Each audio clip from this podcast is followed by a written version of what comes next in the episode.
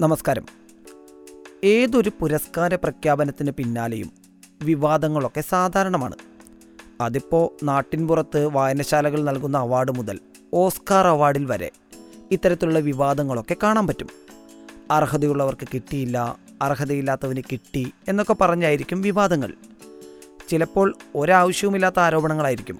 ചില സമയത്തൊക്കെ വിവാദങ്ങളിൽ കഴമ്പുണ്ടാവാറുമുണ്ട്. പലപ്പോഴും എങ്ങനെയാണ് പുരസ്കാര ജേതാക്കളെ തിരഞ്ഞെടുക്കുന്നത്? എന്തൊക്കെയാണ് ഇതിനുള്ള മാനദണ്ഡങ്ങൾ? എന്നുപോലും അറിയാതെയായിരിക്കും വിവാദങ്ങൾ ഉണ്ടാക്കാൻ വേണ്ടി മാത്രം ഒരു വിഭാഗം രംഗത്ത് വരുന്നത്. ബാലൻഡിയോർ പുരസ്കാരമാണ് ഇപ്പോൾ ഏറ്റവും അവസാനമായി വിവാദങ്ങളിൽ പെട്ടിരിക്കുന്നത്. കഴിഞ്ഞ ദിവസമാണ് ബാലൻഡിയോർ പുരസ്കാരം പ്രഖ്യാപിച്ചത്. സൂപ്പർ താരം ലയണൽ മെസ്സി വീണ്ടും ബാലൻഡിയോർ സ്വന്തമാക്കിയത് എല്ലാവരും അറിഞ്ഞിട്ടുണ്ടാവും.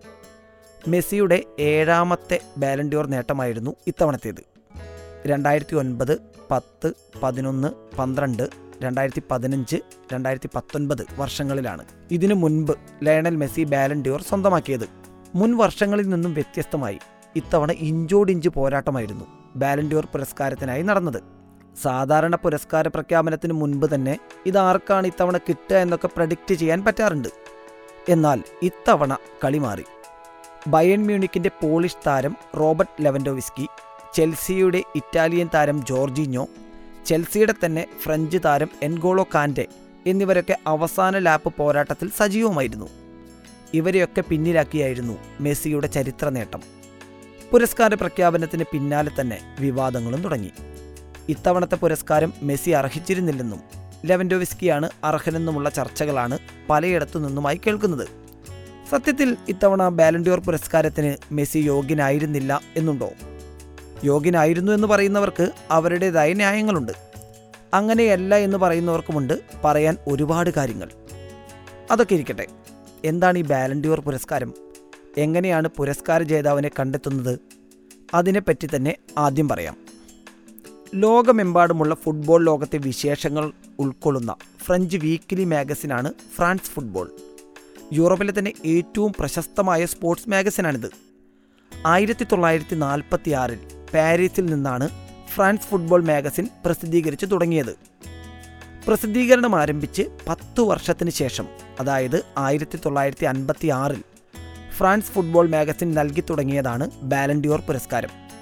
ആദ്യഘട്ടത്തിൽ യൂറോപ്പിലെ മികച്ച ഫുട്ബോളർക്കാണ് ബാലൻഡിയോർ പുരസ്കാരം സമ്മാനിച്ചിരുന്നത്. അതായത് യൂറോപ്പിലെ ക്ലബ്ബുകളിൽ കളിക്കുന്ന യൂറോപ്യൻ കളിക്കാർക്ക് മാത്രം. ആയിരത്തി തൊള്ളായിരത്തി തൊണ്ണൂറ്റി അഞ്ച് മുതൽ ഇതിന് മാറ്റങ്ങളുണ്ടായി.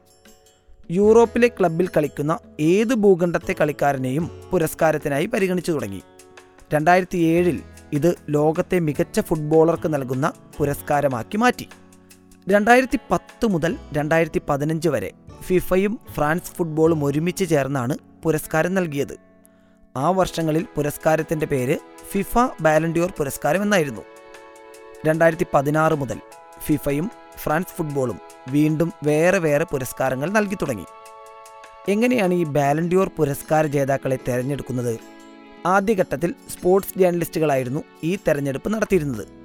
പിന്നീട് ദേശീയ ടീമുകളുടെ കോച്ചുമാരെയും ടീമിന്റെ ക്യാപ്റ്റന്മാരെയും കൂടി വോട്ടിംഗ് പ്രക്രിയയിൽ ഉൾപ്പെടുത്തി. ഗോൾ ഡോട്ട് കോം പറയുന്നത് പ്രകാരം പ്രധാനമായും മൂന്ന് കാര്യങ്ങളാണ് പുരസ്കാര ജേതാക്കളെ നിശ്ചയിക്കുന്നതിനായി വോട്ടർമാർ പരിഗണിക്കുക. ഒന്നാമത്തെ കാര്യം കഴിഞ്ഞ കലണ്ടർ വർഷത്തിൽ കളിക്കാരന്റെയും കളിക്കാരൻ ഉൾപ്പെടുന്ന ടീമിന്റെയും പ്രകടനം. രണ്ടാമത്തെ കാര്യം കളിക്കാരന്റെ കഴിവും കളിക്കളത്തിലെ മാന്യമായ ഇടപെടലും. മൂന്ന് കളിക്കാരന്റെ കരിയറിന്റെ മൊത്തത്തിലുള്ള അവലോകനം. ഇത്തരത്തിലുള്ള മൂന്ന് കാര്യങ്ങൾ. തെരഞ്ഞെടുപ്പിന്റെ ആദ്യഘട്ടത്തിൽ മുപ്പത് കളിക്കാരടങ്ങുന്ന പ്രാഥമിക പട്ടിക പ്രസിദ്ധീകരിക്കും. ഇതിൽ നിന്നാണ് മികച്ച കളിക്കാരനെ തിരഞ്ഞെടുക്കുന്നത്. വോട്ട് രേഖപ്പെടുത്തുന്ന ഒരാൾക്ക് മികച്ച അഞ്ച് കളിക്കാരെ തിരഞ്ഞെടുക്കാം. ഒന്ന് രണ്ട് മൂന്ന് നാല് അഞ്ച് എന്നീ ക്രമത്തിലാണ് ഇവർക്ക് വോട്ട് നൽകേണ്ടത്. ഒന്നാമത്തെ ആൾക്ക് ആറ് പോയിന്റ് രണ്ടാമന് നാല് പോയിന്റ് മൂന്നാമന് മൂന്ന് പോയിന്റ് നാലാമന് രണ്ട് പോയിന്റ് അഞ്ചാമത്തെ ആൾക്ക് ഒരു പോയിന്റ് എന്ന നിലയിലാണ് അഞ്ച് പേർക്കും പോയിന്റ് ലഭിക്കുക. അതായത് വോട്ട് ചെയ്യുന്നത് ഞാനാണ് എന്ന് വിചാരിക്കുക. എനിക്ക് അഞ്ച് കളിക്കാർക്ക് വോട്ട് ചെയ്യാം. അതിൽ ഒന്നാമത്തെ ആൾ ലയണൽ മെസ്സി ആണെങ്കിൽ മെസ്സിക്ക് ആറ് പോയിന്റ് കിട്ടും. രണ്ടാമത്തെയാൾ റൊണാൾഡോയാണെങ്കിൽ റൊണാൾഡോയ്ക്ക് നാല് പോയിന്റ് കിട്ടും. തുടർന്ന് പട്ടികയിലുള്ള എല്ലാ കളിക്കാർക്കും എത്ര പോയിന്റ് വീതം ലഭിച്ചിട്ടുണ്ട് എന്ന് കണക്കുകൂട്ടും. ഇതിൽ കൂടുതൽ പോയിന്റ് കിട്ടുന്ന ആളാണ് പുരസ്കാര ജേതാവ്. ഏറ്റവും അധികം തവണ ബാലൻഡിയോർ പുരസ്കാരം സ്വന്തമാക്കിയിട്ടുള്ളത് ലയണൽ മെസ്സിയാണ്. ഏഴ് തവണ. രണ്ടാം സ്ഥാനത്ത് ക്രിസ്ത്യാനോ റൊണാൾഡോ. അഞ്ച് തവണയാണ് റൊണാൾഡോ ഈ പുരസ്കാരം സ്വന്തമാക്കിയത്. എന്തായിരുന്നു ഇത്തവണത്തെ ബാലൻഡിയോർ പുരസ്കാരവുമായി ബന്ധപ്പെട്ട വിവാദം? നേരത്തെ പറഞ്ഞതുപോലെ ലയണൽ മെസ്സിയാണ് ഇത്തവണത്തെ ബാലൻഡിയോർ പുരസ്കാരം സ്വന്തമാക്കിയത്. എന്നാൽ പുരസ്കാരത്തിന് മെസ്സി അർഹനല്ല എന്നായിരുന്നു ഒരു വിഭാഗത്തിന്റെ വിമർശനം. മെസ്സിക്ക് പകരം ബയൺ മ്യൂണിക്കിന്റെ പോളിഷ് താരം റോബർട്ട് ലെവൻഡോവിസ്കിയാണ് യഥാർത്ഥത്തിൽ പുരസ്കാരത്തിന് അർഹനെന്നായിരുന്നു ആരോപണം. ഇക്കഴിഞ്ഞ കലണ്ടർ വർഷത്തിൽ ലെവൻഡോവിസ്കിയുടെ സ്റ്റാറ്റസുകൾ നോക്കിയാൽ ആരോപണങ്ങൾ പൂർണമായും അടിസ്ഥാനരഹിതമല്ല എന്ന് ആർക്കും ബോധ്യമാകും. എന്നാൽ ഒന്നോ രണ്ടോ പേർ ചേർന്ന് മാത്രമല്ല ഈ തെരഞ്ഞെടുപ്പ് പ്രക്രിയ നടത്തുന്നതെന്ന കാര്യം മനസ്സിലാക്കണം. അതിനുവേണ്ടിയാണ് എങ്ങനെയാണ് പുരസ്കാര ജേതാക്കളെ തെരഞ്ഞെടുക്കുന്നത് എന്ന് നേരത്തെ പറഞ്ഞത്. Lionel Messi Robert Lewandowski Jorginho എന്നിവരാണ് ബാലൻഡിയോർ പുരസ്കാര ജേതാക്കളെ തെരഞ്ഞെടുക്കുന്ന പട്ടികയിലെ ആദ്യ മൂന്ന് സ്ഥാനക്കാർ. ഇതിൽ ലയണൽ മെസ്സിക്ക് ലഭിച്ചത് അറുന്നൂറ്റി പതിമൂന്ന് വോട്ടാണ്.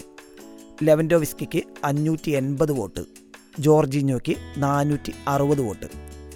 മേൽപ്പറഞ്ഞവരിൽ മെസ്സിയും ലെവൻഡോവിസ്കിയും മുന്നേറ്റ നിരക്കാരാണ്. ജോർജിനോയാണെങ്കിൽ മിഡ്ഫീൽഡറും. മൂന്ന് പേരും കഴിഞ്ഞ കലണ്ടർ വർഷത്തിൽ മികച്ച പ്രകടനം കാഴ്ചവെച്ചവരാണ്. ടീമെന്ന നിലയിലും ഇവർക്ക് എടുത്തു പറയാൻ കിരീടങ്ങളുണ്ട്. ബാഴ്സലോണയ്ക്കൊപ്പം കോപ്പ ഡെൽറെ കിരീടം കഴിഞ്ഞ തവണ ലയണൽ മെസ്സി സ്വന്തമാക്കിയിരുന്നു. ഇരുപത്തിയെട്ട് വർഷത്തിന് ശേഷം അർജന്റീന ഒരു പ്രധാന കിരീടം നേടുന്നത് ഇത്തവണയായിരുന്നു. മെസ്സിയുടെ കീഴിലാണ് ഇത്തവണ അർജന്റീന കോപ്പ അമേരിക്ക കിരീടം സ്വന്തമാക്കിയത്. കോപ്പയിലെ മികച്ച കളിക്കാരനും മെസ്സിയായിരുന്നു. സ്പാനിഷ് ലീഗിലെ മികച്ച ഗോൾ സ്കോറർക്കുള്ള പിച്ചിച്ചി പുരസ്കാരവും ഇത്തവണ മെസ്സിക്ക് തന്നെയായിരുന്നു. ഏകദേശം മുപ്പതോളം മത്സരങ്ങളിൽ മത്സരത്തിലെ താരം അതായത് മാൻ ഓഫ് ദ മാച്ച് പുരസ്കാരം മെസ്സി സ്വന്തമാക്കിയിട്ടുണ്ട്. അതായത് വ്യക്തിപരമായും ടീം എന്ന നിലയിലും മെസ്സിക്ക് അച്ചീവ്മെന്റുകളുണ്ട് ക്ലബിനൊപ്പവും രാജ്യത്തിനൊപ്പവും കിരീട നേട്ടവുമുണ്ട് അതുകൊണ്ട് തന്നെ ഇത്തവണത്തെ ബാലൻഡിയോർ പുരസ്കാരത്തിന് മെസ്സി അർഹനല്ല എന്ന് പറയുന്നതിൽ അർത്ഥമില്ല. അതേസമയം ലെവൻഡോവിസ്കിക്കുമുണ്ട് എടുത്തു കാണിക്കാൻ നിരവധി നേട്ടങ്ങൾ. Club world cup Bundesliga എന്നിവയടക്കം നാല് കിരീടങ്ങളാണ് ബയൺ മ്യൂണിക്കിനൊപ്പം ലെവൻഡോവിസ്കി സ്വന്തമാക്കിയത്. അറുപത്തിനാല് ഗോളുകൾ ഇക്കാലയളവിൽ ലെവൻഡോവിസ്കി അടിച്ചുകൂട്ടി. ഇതോടൊപ്പം പത്ത് ഗോളുകൾക്ക് വഴിയൊരുക്കുകയും ചെയ്തു. എന്നാൽ രാജ്യാന്തര തലത്തിൽ പോളണ്ടിനൊപ്പം കാര്യമായ നേട്ടമുണ്ടാക്കാൻ ലെവൻഡോവിസ്കിക്ക് സാധിച്ചിട്ടില്ല. ഒരുപക്ഷെ ഇതായിരിക്കാം മെസ്സിക്ക് പിന്നിൽ ലെവൻഡോവിസ്കി രണ്ടാമനാവാനുള്ള കാരണം. മൂന്നാം സ്ഥാനത്തുള്ള ജോർജിനിയോയും നിസാരക്കാരനല്ല ചെൽസിക്കൊപ്പം ചാമ്പ്യൻസ് ലീഗും ഇറ്റലിക്കൊപ്പം യൂറോക്കൊപ്പം ജോർജിനിയോ നേടിയിട്ടുണ്ട്. ഈ കിരീട നേട്ടങ്ങളിലൊക്കെ ജോർജിനിയോയുടെ പങ്ക് എടുത്തു പറയേണ്ടതുമാണ്. എന്നാൽ വോട്ടെടുപ്പിൽ ഭൂരിപക്ഷം മെസ്സിക്കായിരുന്നു. അതുകൊണ്ട് തന്നെ മാനദണ്ഡങ്ങൾ പ്രകാരം മെസ്സി തന്നെയാണ് പുരസ്കാരത്തിന് അർഹനെന്ന് നിസ്സംശയം നമുക്ക് പറയാം. അതിനർത്ഥം മറ്റുള്ളവർ മോശക്കാരാണെന്നല്ല. സമകാലീന ഫുട്ബോളിലെ ഏറ്റവും മികച്ച താരം മെസ്സി തന്നെയാണ്. അത് എതിരാളികൾ പോലും സമ്മതിച്ചു തരുന്ന കാര്യവുമാണ്. സ്വന്തമായി രാജ്യാന്തര കിരീടമില്ല എന്നതായിരുന്നു. കഴിഞ്ഞ കുറച്ചു കാലം മുൻപ് വരെ മെസ്സിയെപ്പറ്റി എതിരാളികൾ പറഞ്ഞിരുന്ന ഏക കാര്യം. എന്നാൽ ഇത്തവണത്തെ കോപ്പ അമേരിക്ക കിരീട നേട്ടത്തോടെ ആ വിമർശനത്തിനും അവസാനമായിട്ടുണ്ട് ഇപ്പോഴുണ്ടായ വിവാദങ്ങൾ മെസ്സിയുടെ പുരസ്കാര നേട്ടത്തിന്റെ ശോഭ കെടുത്തുന്നുണ്ടോ എന്നൊക്കെ ചോദിച്ചാൽ ഇല്ല എന്നാണ് എന്റെ ഉത്തരം. പലർക്കും അതിനുള്ള കാരണങ്ങൾ വ്യത്യസ്തമായിരിക്കും. മെസ്സിയെ വിമർശിക്കാനും മറ്റുള്ളവർക്ക് അവരുടേതായ കാരണങ്ങളുണ്ടായിരിക്കും. ഇത്തരം വിമർശനങ്ങളെയൊന്നും അസഹിഷ്ണുതയോടുകൂടി കാണേണ്ട കാര്യമില്ല. കാരണം പുകഴ്ത്തുന്നവരുടേത് മാത്രമല്ല ഈ ലോകം. വിമർശകർക്കും ഇവിടെ സ്ഥാനമുണ്ട്. എന്തായാലും ഇന്നത്തെ തള്ളുകൾ അവസാനിപ്പിക്കട്ടെ. പുതിയൊരു വിഷയവുമായി വീണ്ടും എത്താം.